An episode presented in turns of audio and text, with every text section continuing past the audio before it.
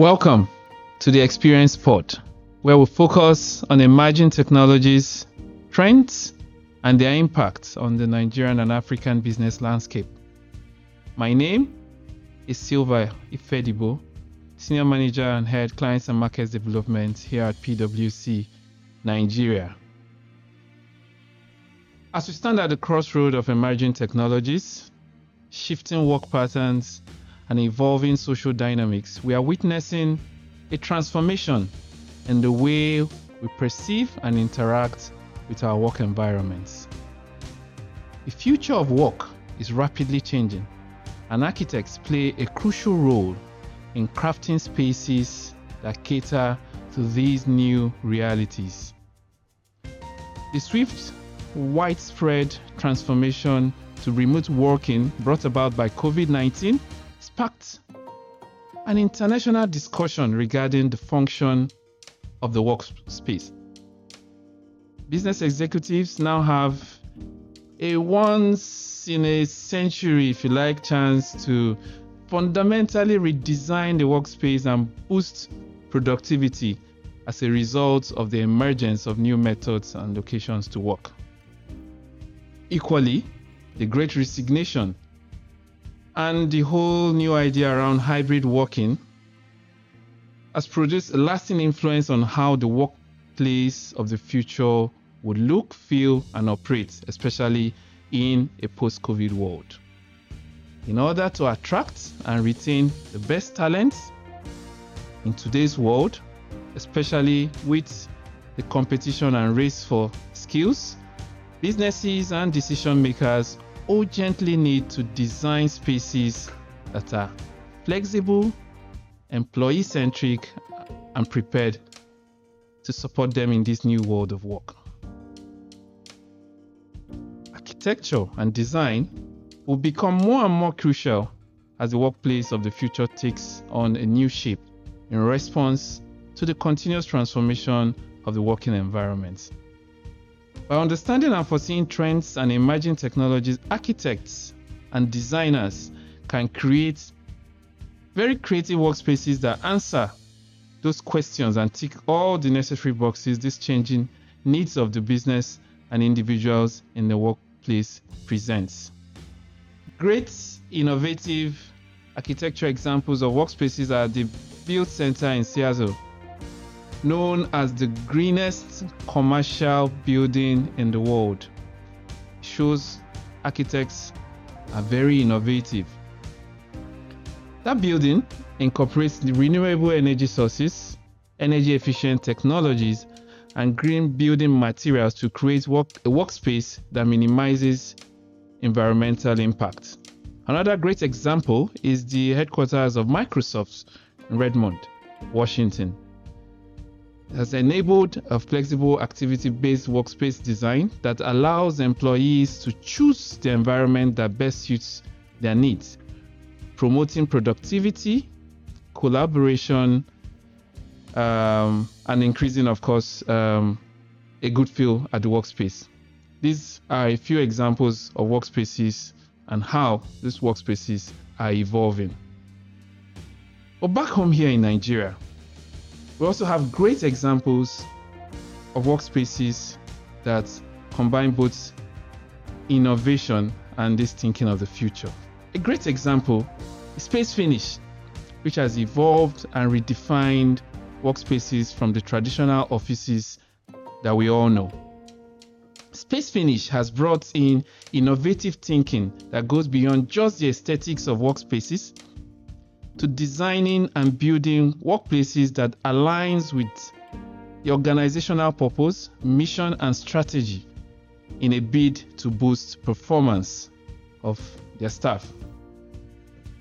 Sitting at the helm of affairs is Remi Dada, the CEO of SpaceFinish, a design build Nigerian company specializing in office interior architecture geared towards building innovative and collaborative workspaces that redefine the way workspaces and offices look and feel, thus bridging the gap between on site, off site, and hybrid workspaces. In essence, designing and building places that define the future of work. It is now my pleasure to welcome Remi Dada to Experience Pod. I mean, I'm welcoming you back to one of your spaces. How does it feel to be back here? It's actually a pretty good design. Just walking around, uh, we're sent back down memory lane and just felt like me experiencing a game for the first time. Great, great. Yeah. We're very pleased to have you here again. And I'm glad to be here. Great. So let's start with some background, really. Why architecture? Why this area of architecture? What really inspired you to start SpaceFinish? Well, so from a very early age, I've always been very interested in creating something out of nothing, but also creating things that I felt influenced how people experience the world, right? So naturally, I studied architecture and I practiced in the States for a couple of years. But an interesting part of the story is I actually quit architecture. Hmm. I left architecture uh, oh, wow. in 2008, mainly because I just felt like there was also a lot of design talk without the business solutions to it. And I just felt like as a result, it wasn't a career path that I felt was going to empower me to drive impact. So I left and I quit and I was done with it for good, forever. So what brought you back? And then I went to business school to get my MBA. Ended up working for Google. Yeah. Worked for Google for about six years. And within my capacity working at Google, I got to experience what a truly amazing workspace design is as I got to travel across different Google offices across the world. And I had the opportunity to redesign the Google office in Nigeria because at that point in time, the office was not reflective of what you expect of Google Office globally. So okay. got into doing that and that led us down this journey. Great. So from studying architecture, quitting at some point, coming back to it to the present day, what has changed in the way designs uh, are made, right? So, you know, architecture has been around for thousands like of forever. years, yeah. all the way back to the Colosseum or the Great Pyramids. And the core essence of it hasn't changed. It's about shelter for humans. For humans, yes. It's about protection. It's about a space where people can be productive, right? That that hasn't changed. Uh, so the core never changes. But what has happened is everything has changed in our own world and how we react to it. How we react, okay. Right. So in the sense of if you zone into workspaces, right, we know that pre-pandemic the way people function in offices was very, very different. Uh, so if you go back to pre-pandemic, the way people function in offices was very, very different. And now, as you know, yeah. the whole world has changed. So as a result, a good design frame has to adjust to those to changes, right? Interesting. Yeah. Well, we're going to actually, is that something I would love to discuss with you? Uh, how design of spaces has changed, you know, following the pandemic. You know, we, we now think of our lives pre and post pandemic. But before we get there, I just wanted to know, since starting SpaceFinish, what has the journey been like so far? Hmm. I remember you celebrated your fifth anniversary last year. Yeah. So congratulations. And um, five years old. Yes. um, SpaceFinish has been a it's been a very fulfilling and interesting journey because for one, we get to work with clients like a PwC.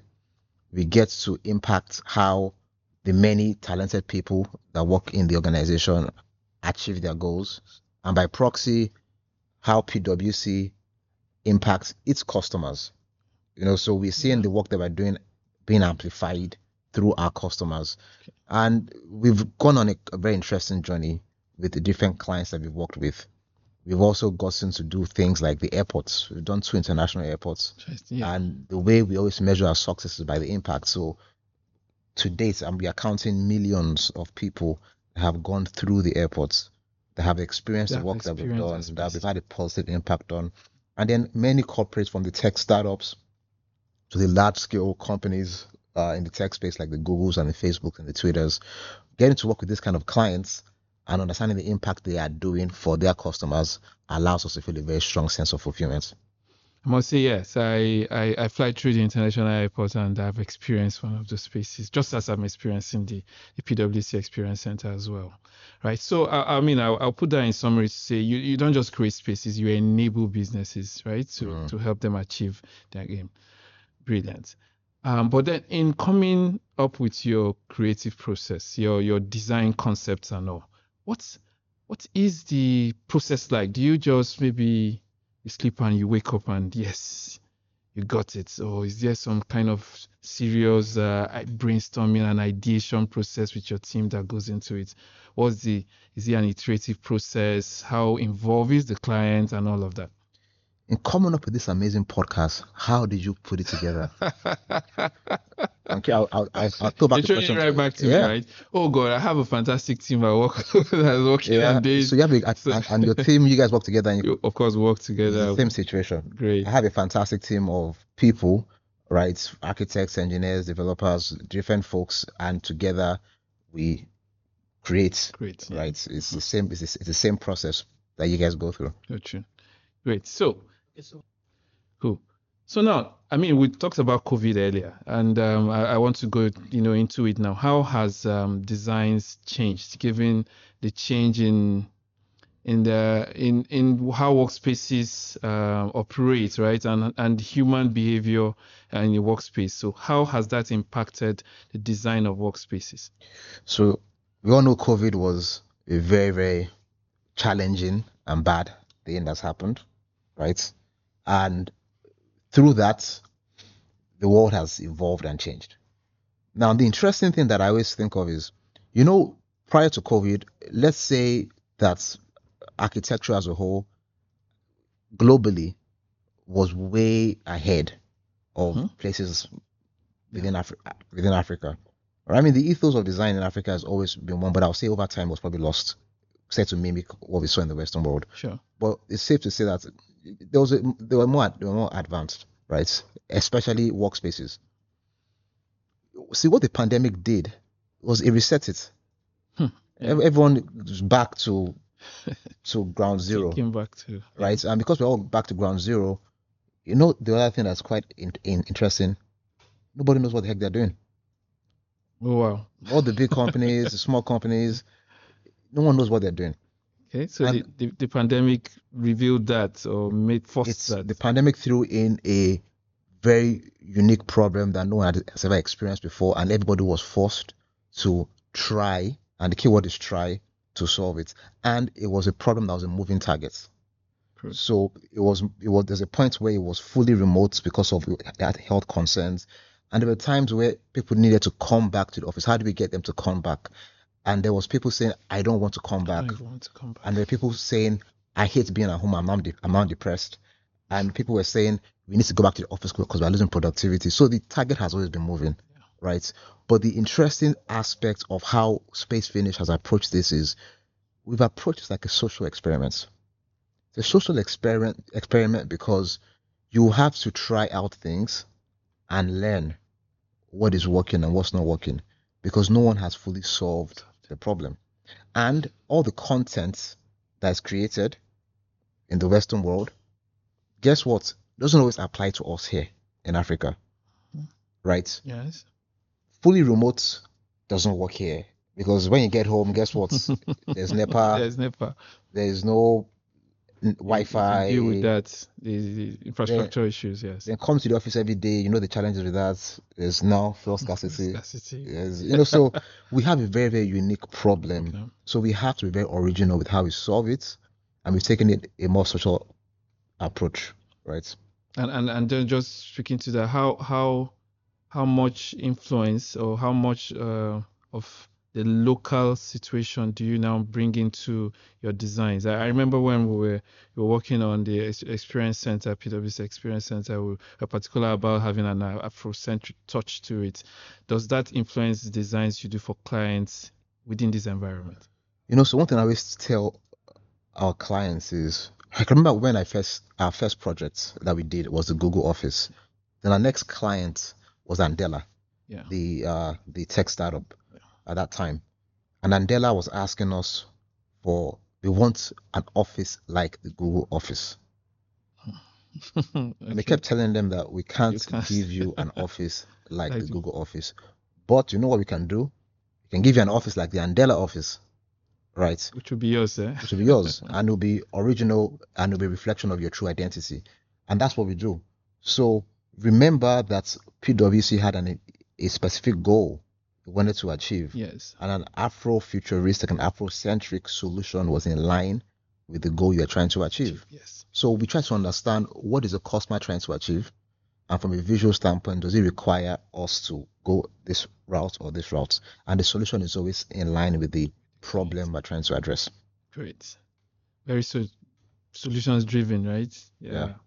Okay. Now, d- diversity uh, and inclusion, if I'll use both both terms now, you know, pretty much a buzzword, but very important for for most organizations now, um, especially as organizations get you know more diverse workforce. Mm-hmm. There's the need to for architects and designers to be more inclusive, right?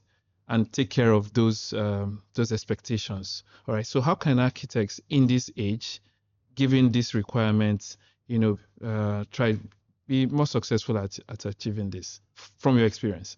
You see, the interesting thing is people treat diversity in the workspace like an added benefit, right? And what I've always thought about, or, or they treat it as something that they have to accommodate, a sense of accommodation. Yeah. Let's accommodate Let's- let's different people. this, Yeah. And we need to start to change our thinking. It should become a superpower Okay. right? The more diverse your team is, the more wider range the spectrum of thinking within your organization is, right? Yes. The uniqueness of the talents that allows you to approach a problem from different angles and allows you to come up with a, with a better solution than a team that's very siloed, right? So we believe that diversity is a superpower and as a result, it's about being inclusive to people who are di- who are from different, whether it's your mm-hmm. culture, is your gender, is your is where you're from, So I'm also looking what- at maybe what physical- language you speak, physical, whether uh, you are physical abilities, physical or di- abilities, abilities that the case may be, accessibility, accessibility you know, issues, yeah. but and there's a huge role that designers play in that, right? Yeah. You can design an office. We, so we, we, we've done projects for companies that were Pan African, and we ensured we were inclusive in the Pan African nature because you know Niger always feels like Niger is Africa, but that's not the case. so you do things and you're including other African others, regions, yeah. and when people and employees across Africa come to these offices, they feel more included You're welcome. you know so we have a huge role that we are playing in how people feel welcomed feel at home and when they feel at home is when they can give their best selves to the organization Great. You see, um, there, there, there is um, this phenomenon we call the Japa uh, syndrome. In, in what's that i haven't heard about it can you please elaborate I'm sure you do. know about it. All right. So um, we we're dealing with um, organizations that are bleeding talent. Let me let me put it that way. yeah So talent retention Mm, is critical for businesses at this point. You know, we used to say um, maybe our competitor for talent were the fellow other big four or big consulting organization. Right now, your competitor is maybe Canada or Australia or Germany or something. that's a that's a very tough competitor Yeah. exactly. So, but but there is a thinking that um, the place, uh, the spaces where people work could, Mm. and the experience they have working in those spaces, um, could help them in in uh, thinking less of leaving Mm. those organizations. So essentially, that the space where you work uh, can help with uh, talent retention for organizations. okay Um, what do you think about that? Mm, And has that come into play in your design, especially post COVID? okay let me keep it real with you so you see this japa thing for all i know you are jackpotting tomorrow Well, I know the guys in this room are about to japa. Yeah, you guys are processing your visas, right? Um, I think that it's a problem that is very deep within the country, right? There's a strong responsibility on the government, right? Now, and that's just being real, right? Like there's socio-economical problems that make people look Very for better fundamental. pastures, Yeah. whether it's healthcare, whether it's security, those things are not always things organizations can solve. Can solve. So let's just be very Put clear that- yeah, on that and not give the audience a rosy situation. Let's just keep it real. Sure. Now, but there are roles that companies can play to reduce, not eliminate, but yeah. reduce. To reduce. Yes. Another issue that companies face is companies are always talking about how do I keep my people? How do I keep my people so they can work for me more and make me more money? They're keeping it real. That's what companies want, right? Exactly. I think companies need to be asking themselves, what things should we do so people want to stay? It's a different mindset. How do I keep my person versus what things should, do we do so the person So wants want to stay. to actually stay? Mm. And in people wanting to stay, I think that it really comes down to a sense of belonging. It comes down to what the workspace really is. Exactly. And it's not, it's not just design. It's when you go to work, do you feel like you're growing? Do you feel mm-hmm. like you are a community within a community? Imagine a workspace that also functioned in some parts of the workspace as an art gallery where the mm. public comes in or an open lecture hall where the community comes in to learn and you can interact and you can be part of the community, right? Or a place that is invested in your growth, not just your professional growth, but your personal growth, or a place that is really thinking about your health and wellness, where they have meditation rooms, you have uh, nursery rooms for for parents who just have new kids, right? You have it's not about lifestyle. Now, so these lifestyle things can make you feel more connected to an organization and make you feel that you're part of a community and may make you be more optimistic about what the future holds and you might want to stay, Mm. right? But there's a looming problem that's a lot bigger than that.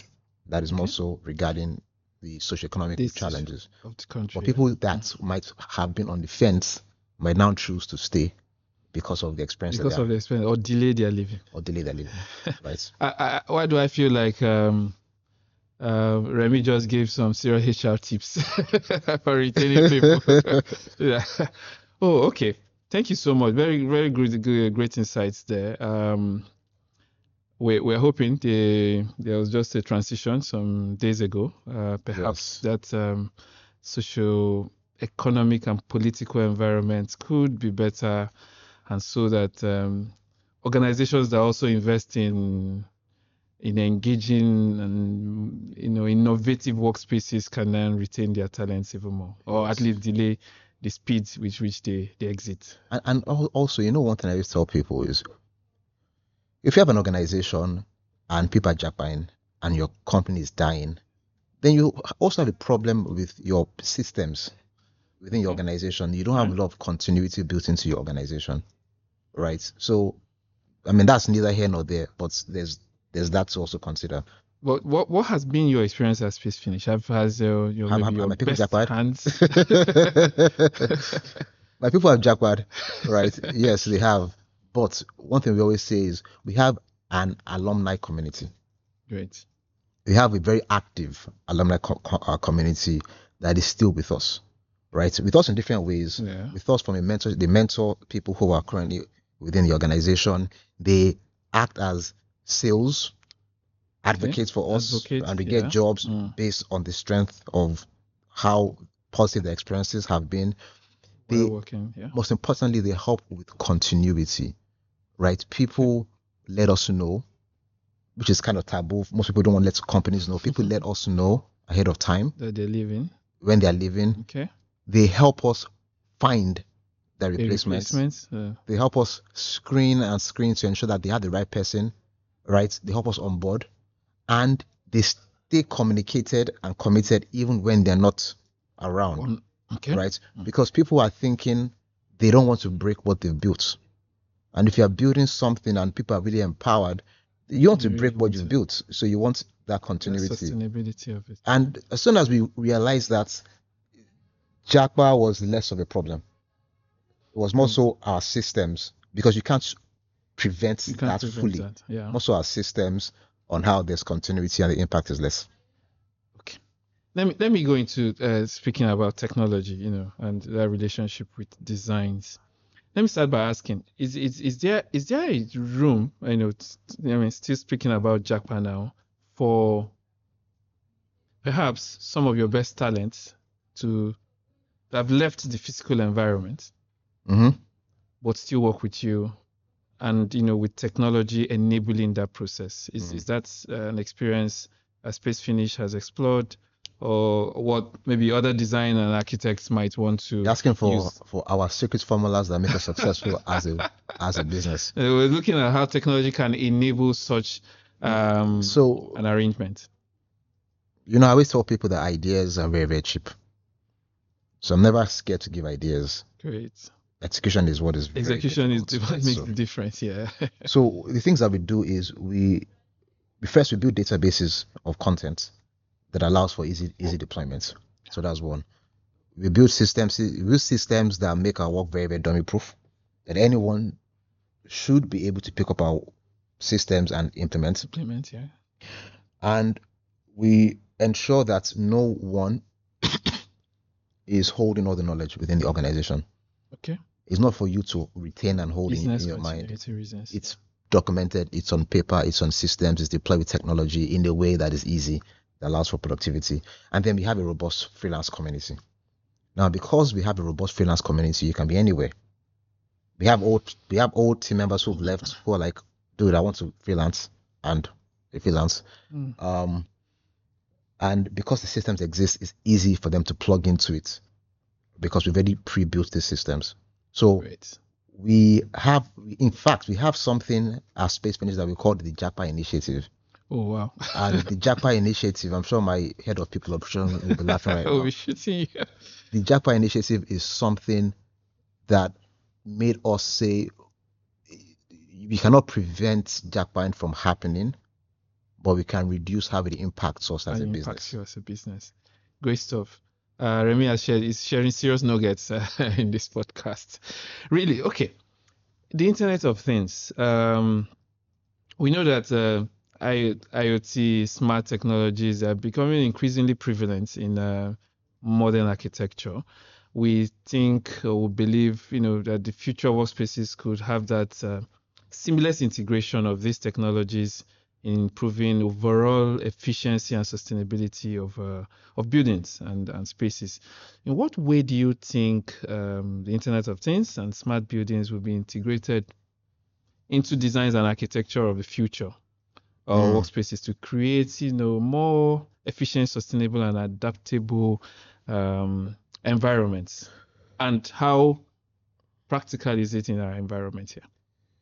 so the internet internet of things is old Okay. not it's not It's, new it's, it's so not new, not right? new it's old is is yesterday Okay. right where we are going to is intelligent buildings Okay.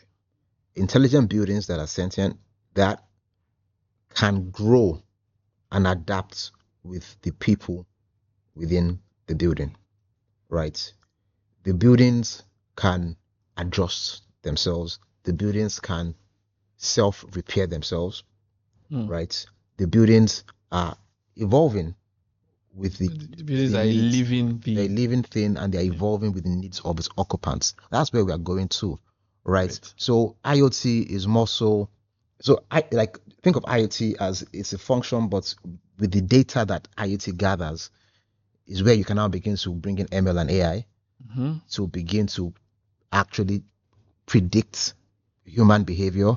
And because you can predict human behavior, there is endless possibilities. We have been have, having access to that data and what you can actually do. And then if you give a design company like SpaceFinish all that data, there's a lot that we can do. And there's an example Okay. That includes one of your competitors, but I won't mention their name. Let, okay. let's just say that they are the big four. Yeah. Okay. So the call SpaceFinish and they were complaining that, dude, we need more meeting rooms. We never have meeting rooms. We need a bigger space, X, Y, and Z. And we asked for the data log from their their meeting rooms because they have this access panel Panel, okay. where you can log in a Log meeting. in. Okay. And what we realized was quite interesting. We realized that Monday to Thursday, no one is in the office. They go to the customer's office as consultants do. Yeah. Right. Work from the site. Yeah. And they all come back on Friday. Okay. And they fight for meeting rooms. So it's not that they don't have enough meeting rooms. It's just that the way the spaces have been allocated is not in line with how people With are their operating. behavior. As, Their uh, behavior, exactly. So what we did was meeting rooms. There were no more meeting rooms. Were just office spaces that could be office spaces. So when they came back, those office spaces could be meeting rooms, transforms. allowing them more capacity and minimizing the expense of acquiring more real estate. Now, imagine you layered artificial intelligence Mm. on that, and it was telling you this information without you having Without to call having to a call SpaceFinish. finish. And not only was it doing that, it was also repurposing the room for you before you even asked for it. So that's where we're going to. That's where we're going to. Yeah. Intelligent species now. Yeah. All right, and I mean that's that's just from from the example you've given. It's a, it's a whole lot of analyzing data, you know, um, reviewing space utilization and all of that. I, I guess that's what would you be saying to a designer or an architect listening to the to this podcast who is um, not yet thinking in this direction? So the challenge with architects is the reason I left architecture for- in the first place. you see, architects feel what's the nicest way I can say it? Architects feel like they've been they've been prescribed a role to Yeah. play, and they are not allowed to step To step out of out. so there are those role. rules. You just have to do it this way. And it's more so how the system is built for the benefit of the people who build the system, right? To the detriment of the architects. Now, what I say all the time is, I'll speak for myself. Because we are trying to drive business impact, we need to play a different role beyond the role Just that an architect traditional architect, architect. we need to be part of the conversation when the business people are deciding that they need a project. When they are deciding what to acquire the land, And we need to be from, part of that. from day one, yeah, or day Yes. zero, if you like. day zero. Yeah. When a client has a business problem and they think that an architect is going to solve the problem and they have gone to a PwC and the PwC has said, this is what you need to do yeah. right? We feel we are too late in the game because then we're just giving instructions to just execute, yeah, just okay. right? We need to be in a place where we are saying, what is your business problem? Is it a retention problem? Is it a sales problem? Is it a cultural problem? Is it a communication collaboration? Whatever it is, is an innovation? Like you guys, this was an innovation space, yeah. problem. And we need to put on our business hats and step outside of our design roles and understand that design thinking is transcends just physical designs, Yeah. but Sketching those designings spaces, of yeah. systems, Mm. you know. And then we need to attack the problem from that direction. And when we do so, we are truly providing value. And when we do so, the client is forced to reconcile how they perceive the role of The role. of- an architect. I would like to think that my clients don't see us as an architectural So, practice. so what, what do you, let me just, quick question. What do you identify? Architect, designer? How do you describe yourself? we just see ourselves as as solutions provider for businesses, Great. right? I like The, the solutions that we provide that That involves even be. doesn't yeah. involve us creating a space. Sketch We created systems that allow businesses to create multiple spaces across many locations. We created systems that allow companies to figure out how to move back into the office post pandemic, Yeah. right? Because it's about human beings and understanding the different stages that which they go through how they think to create systems that solve their problems. Okay. I mean, one one buzzword. I think um, a few months it looks like uh, ChatGPT just exploded, and everybody, oh, ChatGPT, AI, and all of that. Um, I, I'm looking at um, some AI uh, systems that can do designs. You Mhm. know, uh, and we were just having a chat on how they could also learn people's voice and all of that. Mhm. Might take away this set that we are on right now Mhm. how is that a threat to your profession? Mm. So you know, do you know what the abacus is? The abacus, yes. It's like the first The very first yeah. counter, right? Counter, yeah. I'm very sure back in the day there was a guy who was the guy for counting. Right? He Who was, was the expert was the expert of counting, and the abacus came and and displaced and or made him look. could have displaced person or person's mental states could have displaced him Yeah. or could have empowered him. empowered him. Okay. Right. And then we go on and look at calculators. Mm. Right. Yeah. Remember when I was in primary school, I had to learn the times table. Tiny table. Yeah, at the back of the notebook. Yeah, very very pointless Cram. thing to do. Um, I mean, I don't know. Maybe if I'm stuck on, on an island, I might need that skill set. But, but right now, today, we have calculators in our watches and our phones. You know, so it didn't it didn't displace the person calculating. It empowered people and gave people more tools. You look at Excel. In Excel, I'm sure you use Excel spreadsheets, Sure. right? Yes. it empowered people.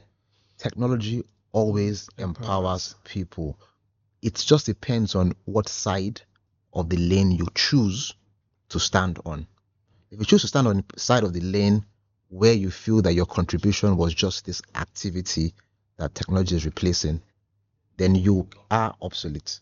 But if you are looking at this as a tool that allows you to solve a problem, then you are heavily empowered. If I had a software and I could press a button and it can give me different iterations of a floor plan, guess what? I can solve the problem a lot better. I can spend more time thinking about Thinking other about other aspects of the aspects, yeah. problems Mhm. that I would have to just have crunched in given my limited timeline. I can think about more things that are more personal, things that are more uh that more branding Mm-hmm. related. Branding. There's many things that yeah, you can do with that time. with that time. So I for one am super excited. Or your staff might not be. Because if you have a button that you can press and gives you the design, you might be taking away someone's job. And then that is the staff's decision on what side of the lane they want to stand on. Right? If remember, as I studied architecture and I never prescribed I never I was never fully aligned with the road or the box that they said I should play you in. in, yeah. Right? Mm. I was always thinking about the problems that the world needed to be solved. Right? So it's it's an individual thing.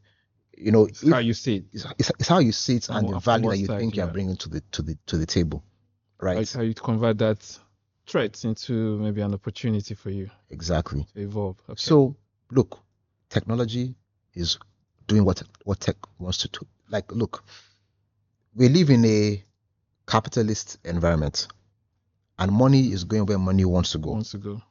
money is going towards productivity. No emotions. it's true. Money is going towards productivity and human beings want to be more productive so they can solve their problems and they can have better lives. And you have to ask yourself if you are standing in the way of technology you're going to lose.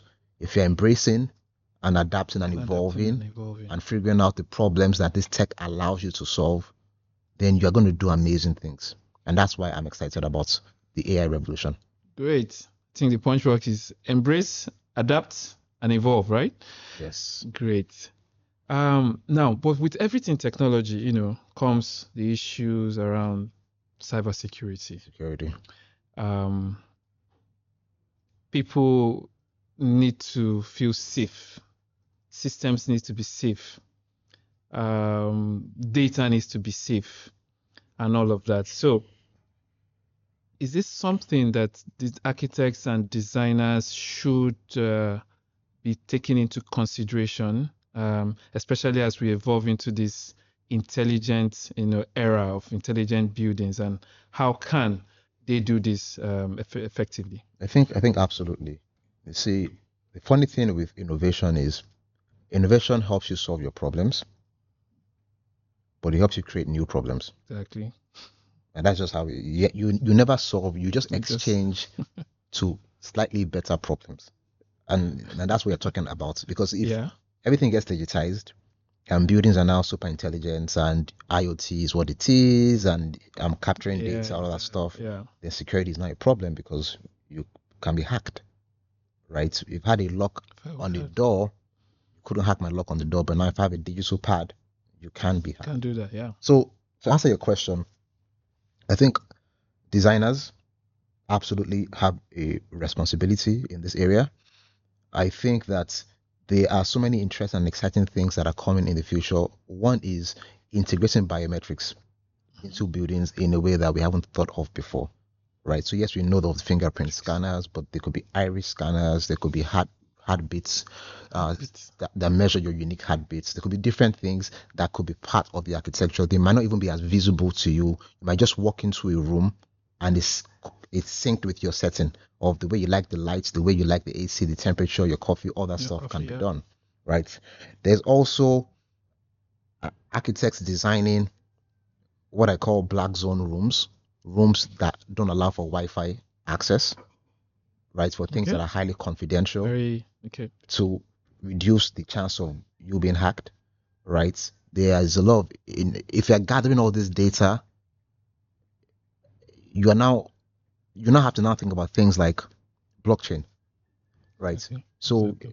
a decentralized way to secure the data The data. Yes. and and you know th- that's where you begin to piece in the different technologies and how it can help or you are looking at some quantum systems because if quantum computers are going to be what they say they're going to What they be said, yeah. you might need quantum systems to help you prevent being hacked by so the list is endless in where cybersecurity is going to and the roles that architects are playing i think that there are professionals in those industries that architects need to begin to align with Line with okay. and if they work together, they can create this space that does what it's supposed to do. Help the occupants to achieve their goals, thrive, be safe, and how much? How much of? How much of these um, new concepts, if you like, uh, should maybe architects uh, want to go into knowing themselves? So I think that you can't know everything. Okay. You, ca- you you should know what you need to know, and things that you don't you know, yeah. you should Call the you should call the experts. collaborate, You should yes. collaborate. You should partner, Right. right? So, for example, we don't manufacture IoT devices, Exactly. but we you know, have partners that we will work with that understand what the brief is, right? So you should have security firms that you should work with that understand what the brief is, and you guys should collaborate together. The issue is when you have a blind spot and you don't even know that and you don't even know that can engage yeah. a security partner to help you think through these things, right? And I think that's how you you learn. you learn as well. And I think collaboration is really key. If you, you, you can't also be a jack of all trades, you really need a professional. Yes, you, you, you can't. So um, what's what's SpaceFinish up to? What's new? What's new? SpaceFinish, yes. I'm, I'm wearing a very cool T-shirt today. okay, yes, Yeah. I see that. Yeah, so SpaceFinish is up to a lot of things. One of the key things that we are doing is we are we are releasing new products to the market. Okay. One of which is Campus, which is the shirt that I'm wearing. Right. And our Campus is our solution to make private offices easier to to access for Access, people okay. because if you have a team of 50 60 70 100 people you need your private office Yep. you can you've outgrown a A co-working, a co-working space. space, yeah. and if you need a private office currently there's only one way to go about it you are going to go deal with a very expensive grade a office right Quite you're some real estate. are paying through your nose. You're paying more than you're paying in New York City. You're going to have to deal with a very unprofessional landlord, right? That doesn't care about you. Just want their money and just want to just go do their own thing. Yep.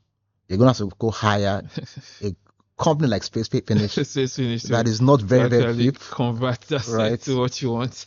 You're going to have to wait because these things take time. You're going to have to pay up a lot of money up front to build up the space. You're going to have to own assets. You know, a furniture or fit out Mm. asset management company, you are a management consulting firm. You're going to have to do that. And then you're going to have to manage the damn space. The Genesis itself, yeah, worrying about Tinubu's next policy on, how it affects you. on diesel and not and Diesel, manage and clean. You're to have to do all, all that stuff. All of that, yes. imagine there's a place you could go to online and have the most seamless experience to find your private office space, discover it, set it up, manage it, and just pay a subscription fee. Just just pay, move in, and keep subscribing. Yeah. Every other thing is taken care of. That's what Campus is. Campus is a platform that allows mid to large businesses Really. access, discover, manage private office. And it's the next evolution for us because we have hundreds of customers that we say no to all the time Hmm. because Hmm. we are a for-profit business and they we have limited amount of time. So we'd always pick the PWCs of the world over the other well-meaning Well-meaning, smaller yeah. organizations and mid-sized businesses. Now we have a product that they can can cater to access it. them as well. and save them a whole bunch of money and time. Great. great. So that's one of the things that we're up to. Other things that we're up to is we are also looking to get into the real estate space. Right. So campus is a way of doing that from commercial real estate. yeah. We are looking to do things in residential real estate front. And we are also expanding our scope of work from doing interior designs and builds and, and fit outs to building new builds and structures. Uh, One of our projects that we're working on, I won't mention the client's name, yeah. but we're building what we believe is the first tech campus. Tech campus in Tech Nigeria. campus. Okay. Full on sprawling campus with its football pitch and its bar Right, and and its gyms. wellness rooms and its gyms and the accommodations and entire ecosystem, entire life that's very lifestyle based, right? And we saw the oil and gas guys do this back in the day, the Yes, Total and yes, Chevron, yeah. but we haven't in this recent time seen up and coming tech companies do it. So we are building those sort of things from scratch, right? Going to full on construction because we feel that is how we can provide end to end value across the value chain.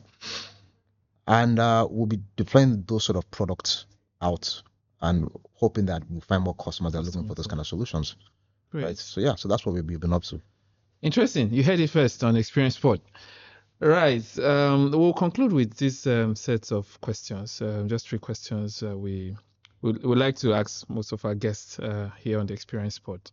So um, people make uh, predictions, and someone like you, as a CEO, you make predictions um, on how your your business is evolving, your industry is, uh, you know, the trends within your industry and where it will be in a few years. So the question is, what was the last prediction you got wrong? Hmm.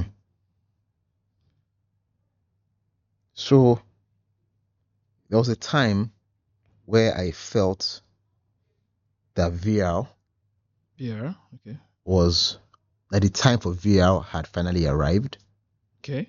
and we're going to see VR move from a niche product to a mass market. That is virtual reality. Yeah, virtual just to clear. reality. Yeah. Virtual reality and augmented reality. and augmented reality. Okay. it's going to become a mass market product, right? In which a lot of the things that we've seen happen would become a reality.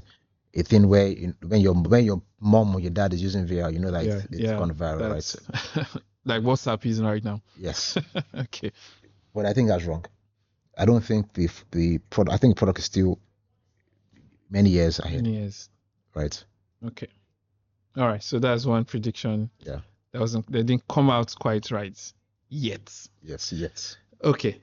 What is one view you seem to find very few people agree with, but you you agree with it, but perhaps your colleagues, people you interact with, your family. So I'll, I'll speak from from my profession. Okay. In my within my profession, amongst other architects, I feel that well, I have a, my own personal view is you build an organization Okay. to fire yourself from your roles and From your- responsibilities. Okay. Delegation, if you may. Great.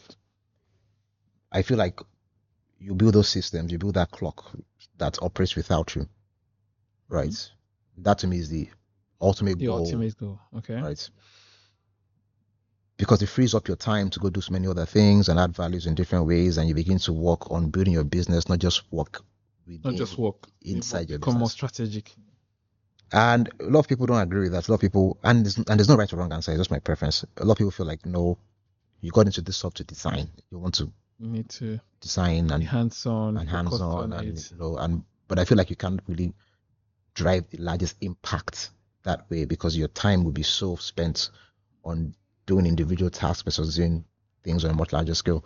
So I, I know I've said that. May- Maybe, maybe people- some people might feel nobody can uh, bring your idea to life more than you can, you know. So you have to It's- be it's- fully involved. it's a fallacy of growth. Okay. You have to let go, and the guys that you let go to would not be as good as you. They'll do it their own way. They will do their own way. But if you are a master builder, you would eventually get to a place where you have people who are way, way, way, way better than you doing what you were doing. Right. Right. And if you have the sense of duty that I feel like I have, you need to get your solutions to more people. There's no reason for us to do campus. We can just rest on our laurels and keep on doing You're what doing we're great. doing. As, yeah. But we feel like why are we turning down a lot of companies that want our service?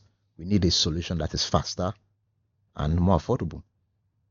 Right? And I can't build that if Remi Dada is with the Just pencil designing your chair for you all the time. all the time. We have to empower the amazing, talented architects and designers that are up and Coming coming. Yeah. Teach them, give them the platform and the tools so they can do Allow them fly. exactly.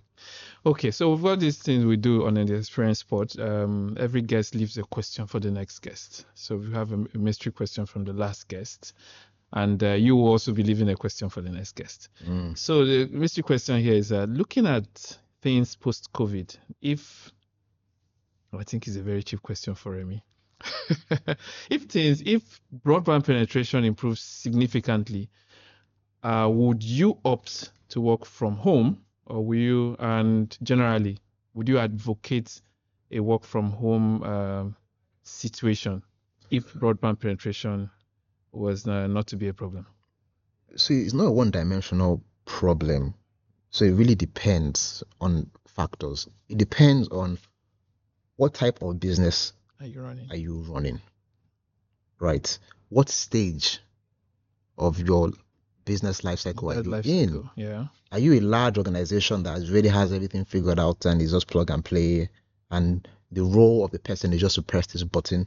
And Then by all means, press from anywhere. press it from the Bahamas and enjoy your life. Are you building something that's very complicated that requires extreme coordination and minimal margins of error? You, you better go see your people and be in the same space, Right. right? Sure. So, but it's but the thing about internet penetration and being able to work remotely and all the amazing tools that companies are providing that enables you is you now have the flexibility of choice. You have the flexibility of choice. You can work remotely, but at the foundational level, no matter how fancy you want to get with technology, there's one piece of the puzzle that never changes. Human beings. Human touch. We are social creatures. You can go to church virtually, can't you? sure. But some People people, choose did. to go to church. Some this this broadcast church services is more convenient, Mhm. but people still, Still want choose to go to go to church physically because there's something there, and because we are social creatures. So I think at the end of the day, as people figure out different ways to work, it gives you flexibility. Maybe you're not seeing every day. Maybe you're more hybrid. Maybe depending on the kind of work you are doing, you need to be in and out. And maybe the idea of what work and offices might need to evolve. Right? If I told you that, hey, dude, next week we're working from the beach, sounds like a more appealing thing. We're Hmm. working from from a spaceship Um, a spaceship themed work area yeah. right? Mm. Places that actually pull you in and make you want to experience amazing things with your people. Focus work now happens in the new office. New office. Okay. office is, comes your home. Collaborative work, depending on your organization and your needs, Happens can in, happen in the office. in the office. Right. So so I don't know if I, if I answered the question. No, no, great it's- stuff. Yes, great insights as well. Okay, so now, final question will be: what, what perspective would you like to get from our next interview? We don't know who the person is yet, but just any question you think um, you want the next Hmm. interview to speak to. looking for a difficult one. Okay. But the next person, I, I, I, read something very early in my career that stuck with me. So, and the answer is never very easy, but it tells you a lot about someone.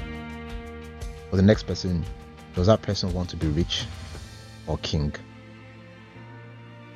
You want to be rich Or king? or king?